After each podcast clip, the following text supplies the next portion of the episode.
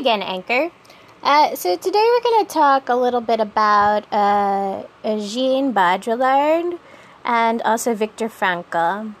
Uh, Viktor Frankl wrote a lot during World War II, um, and he um, his basic uh, one of his he's he's somebody who who wrote a book on meaning and man during World War II.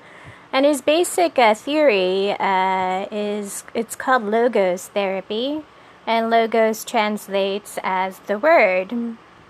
Uh, from the ancient world, it translates as word. And uh, his belief was that man, in order to be healthy and not mentally ill, needs to have meaning. So, and in meaning, he believed that we find it in relationship with the other.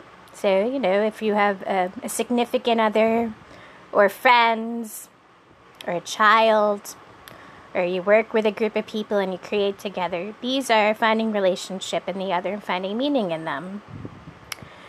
And so he thought in relationship with the other, they find meaning, and also in uh, work, in uh, what you identify with as an individual, how you sus- sustain, uh, and how you use your mind in working to keep yourself uh, autonomous.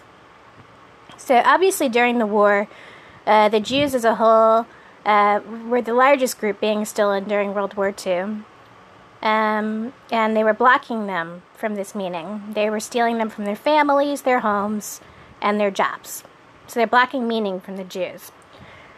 And he wrote in a time uh, in the concentration camps, he even did a little bit with it um, to try and find meaning uh, in moments of suffering and when the person uh, either might die from um, being blocked from meaning or might uh, might be able to do something with their mind where they resolve a situation or might be able to feel better before they die and trying to find meaning in the situation being blocked.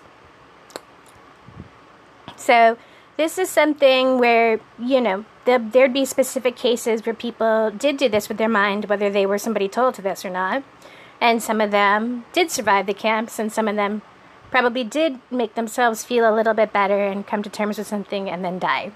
So they probably have both. They probably have both situations, and I think it's real. Uh, so, uh, to have meaning, again, means to have relationship with other, to have a job, and if you're blocked by somebody from that, it's to be the absence of meaning, which is the absence of a civilization and you're being extracted from the civilization and trying to find meaning in that, which is what they did to the Jews uh, during World War II. Uh, I know that recently I, I screened uh, a musical piece from, from London, from the West End, and it's called Imagine This. And it was about a stolen uh, reality of the Jewish people during World War II. And they were told to actually sit together and imagine realities, uh, like they could actually um, make them happen. And they were a race of Jews, they're saying, that were supposedly stolen that imagine the realities. So maybe. It's a really good musical.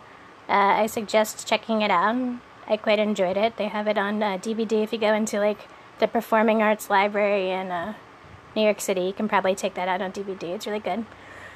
Uh, so maybe, maybe that's part of what we are. Uh, with uh, I wrote a little bit on this with logos therapy in uh, grad school uh, on the mental health paper that had to do with uh, spiritual competency and uh, sort of unusual phenomenon experiences with the paranormal, occult, and alien.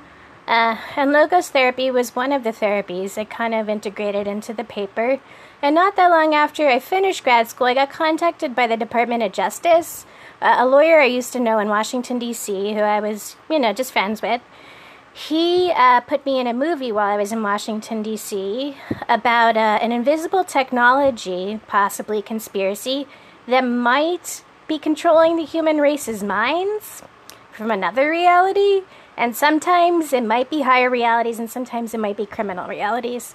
And so I was in this. I played an Eastern European prostitute who witnessed war crimes in the movie. And when he contacted me after I graduated from this grad school program, and he said that I have to read this book called Simulacra and Simulation, which is by a French uh, um, sort of uh, a therapist and a metaphysician and philosopher. Uh, and he, uh, I think he was born right, uh, right before World War II and was a child during World War II. He's French. Uh, and so I read it, and a lot of it has to do with uh, signs and logos, like uh, with computer logos and signs you know, and uh, finding meaning in signs. A lot of the time when we're raised, we're told not to, that the psychotic reads too deeply into signs, not to read too deeply into signs. A road sign's a road sign, it's giving us directions. Um, a potato chip bag uh, advertisement is a potato chip bag advertisement. Um, a religious symbol is a religious symbol. And uh, it's just what they're telling you it means, you know, on that level. That's it. Uh, and simulation uh, means um, basically like a, a virtual replication of something. Like to design a film is a simulation of life, it's not actual life. Or the game Sims, it's a computer game that I even used to play back when I was in college where you can like design houses for little sim people.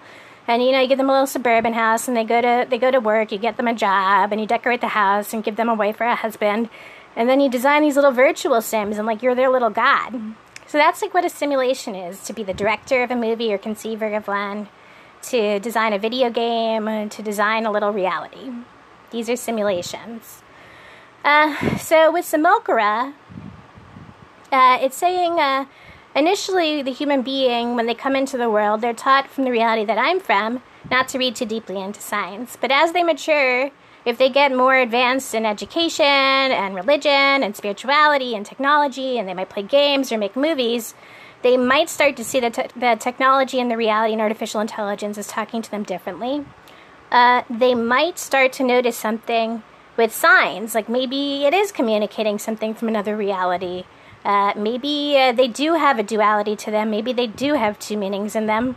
And the theory is once the human being starts to read in this as they mature, if they have this happen, if they advance with technologies, if they advance with creativity, if they advance with education, this happens to a lot of people. It's not that uncommon. It doesn't necessarily mean that they are psychotic.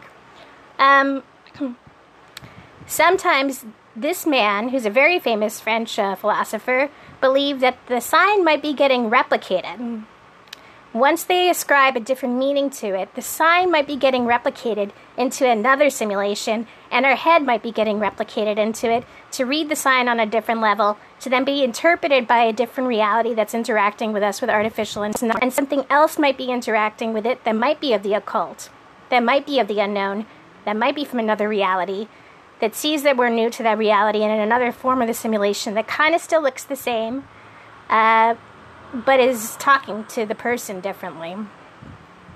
And then after that happens, sometimes it goes back to pretending that never even happened. And the sign is no longer connected to the original reality. It still looks the same. Let's say you pick up a wise potato chip bag with the owl on it. The owl is a sign of the occult uh, in America. You can do research on. So let's say like you go through something when you're like, "Oh, it's so cute." Then you get older and something, you know, all kinds of things happen to you, and you're like, "Whoa, is the owl like talking to me from something else? And is there something to why they're calling it it? Because, you know, with artificial intelligence, they have tons of things in technology with chips. Is it some kind of information seller? Does it mean something with the owl? There could be a million variations of what somebody can interpret as to why are they even choosing the owl to put on the potato chip bag. And then maybe eventually it's not connected to the same reality, but you still have the owl on the potato chip bag. And then it becomes, uh, eventually, it pretends that never happened and you're back in a reality that kind of looks the same, but some transformation happened within the individual, and they might be in another reality. And it might not be in the unreal, and they might be in a transferred simulation. And something knows this.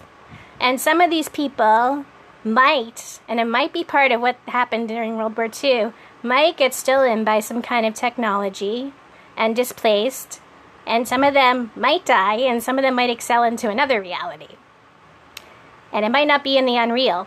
And uh, also, if you read uh, in in his writing, uh, this Frenchman, uh, they had a surveillance uh, home programming, like there they studied a family on like satellite surveillance during the 1970s of this, and how the reality is sort of affecting them with with a surveillance sort of state, but them actually being on like the first reality television program as a surveillance state. In the 1970s. In the variation of America that I'm from, it's legal to spy or hack.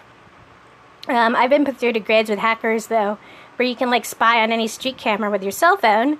But initially, I'm from one where it's illegal to spy or hack or access any surveillance, and these are protected by the military, etc. This all changed after this man contacted me from the Department of Justice and told me to read this book. So maybe, maybe I have been switched into a different simulation. Maybe that's real. Maybe that happens to lots of people. Uh, and it's not, you know, crazy to think that reality is talking to you on a lot of different levels. Uh, so I think ultimately this is not anything new. I think that if we had Hollywood in the 1930s, if we had satellites, if we had air, airplanes and air technology, if we could transmit anything on radio, uh, the only thing that's new today is that everybody has something called a, a, cell phone, and lots of applications are on these cell phones if you have a certain level of a grid. And you can even trace artificial and technology uh, in, invisibly. Yeah, and they even design artificial brains. The newest Apple uh, phone coming out, they uh, design artificial brains uh, with chips to make it even more advanced uh, virtual technology that might be from our imaginations, designing realities to, if it keeps you, keep something away. And if it doesn't, to possibly steal something from the individual, because it goes two ways. Um, and these technologies that everybody walks around with, they're really advanced. So if you're not kept by surveillance with the government and military protecting every single camera, uh, it changes the way the individual perceives reality.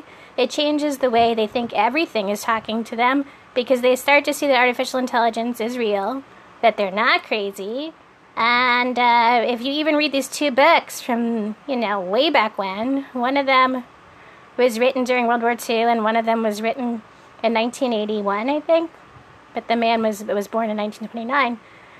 You see that these have been something going on. There have been humans that understood this from a long time ago, and they're recognized for it and acknowledged for it.